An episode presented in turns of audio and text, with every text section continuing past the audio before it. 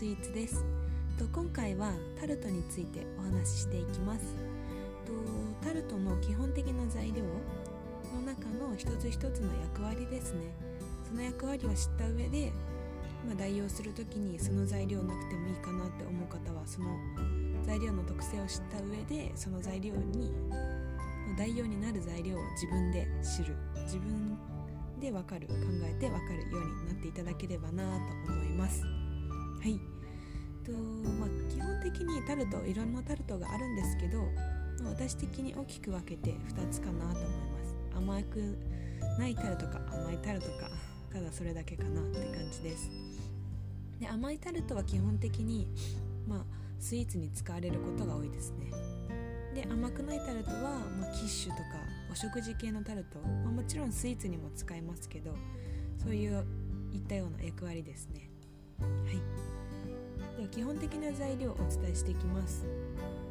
1つ目小麦粉。2つ目バター。3つ目水分。4つ目塩。で5つ目は、まあ、甘いタルトの時は砂糖。でおまけでベーキングパウダーです、はい、まず小麦粉ですね。小麦粉は、えっとまあ、いろいろお話ししてはいるんですけど小麦粉に水を加えることで水分を吸って熱を加えた時に固化するんですね、水とお米生米入れて炊いてふっくらするのと同じでそうすることによって食感が良くなる。小麦粉を入れることによって生地をまとめてくれるのもありますけど食感を良くしてくれます。でこれ水分が少なすぎるとうまく固化とかしないんですね。アルファかふっくら炊けてるのと同じで食感が良くならないんですね。でこれ目安主に50%約半分です。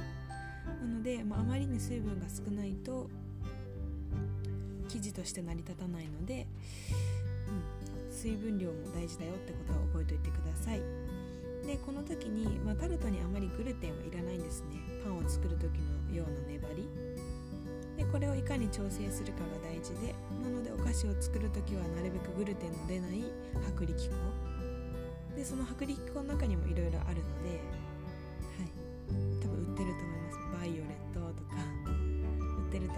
で自分で調べていただければなと思います、はい、で2つ目がバターですね、まあ、バターは主にサクサク感ショートニング性っていうんですけど小麦粉と水分が混ぜた時にグルテンをあまり作らないようにしてくれる。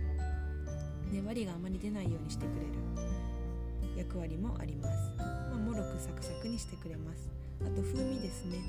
バターだったらま主に風味。焼いた時とか香り出るかなって感じです。まあ、ココナッツオイルとかでも出ますね。はい。まあ、バターにのバターの中にも水分は入ってるよってことは覚えておいてください。と確か16%ぐらい入ってます、はい、で3つ目水分ですね。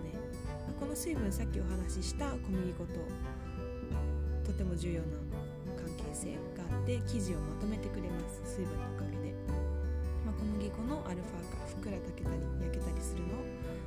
手助けしてくれます、まあ、水分って言っても主に卵とか牛乳とか生クリームとか水だけでも、まあ、これ作る人によってただ水小麦粉のための水であったりとか香りを良くしたいとかだったらま牛乳とか生クリーム入れていただいたりとか。いろんな水分のアプローチの仕方はあります。はい。で4つ目塩ですね、まあ、塩はま味付けとって感じですかね、まあ、塩はまグルテンの形成を強めたりするのでほんの少しですけどそんなたくさんって感じではないですけど形成強めたりするのでそれも覚えておいてほしいかなと思います。ま目安は小麦粉の1%ぐらい入れてもらえればいいかなって感じです。で次砂糖ですね。砂糖はまあもちろん甘いタルトだったら甘み。あと焼き色も良くしてくれます。あとグルテンのができるのを、えっと、抑制してくれます。ちょっと弱くしてくれるんですね。なので砂糖が入るのとバターもそういうバターも小麦粉がグルテンを形成するのを弱めるのでバターも美味しい砂糖も美味しいってなったらその逆にもう生地のまとまりがなくなりすぎてもろくなりすぎるので、まあ、バランスは考えた方がいいです、はい。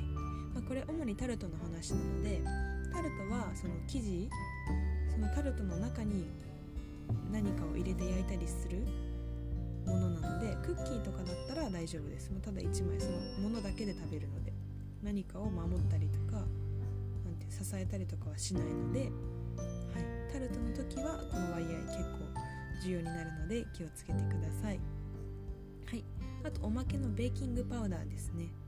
これはまあヘルシーなタルトとか作ったりでバターの量を極力まで減らしたりとかした時にまあサクサク感が出ない。けどベーキングパウダーベーキングパウダーを入れると生地の浮きが良くなるのでサクサクとした食感を作ってくれます。はい。以上ですね。こんな感じでタルトの基本的な材料にはとっても役割があるので皆さんもこの材料の役割を知った上で自分でいろんなスイーツ作ってみていただければなと思います。はい。では以上ですね。今回はタルトの基本材料の役割についてお話ししました。トワスイーツでした。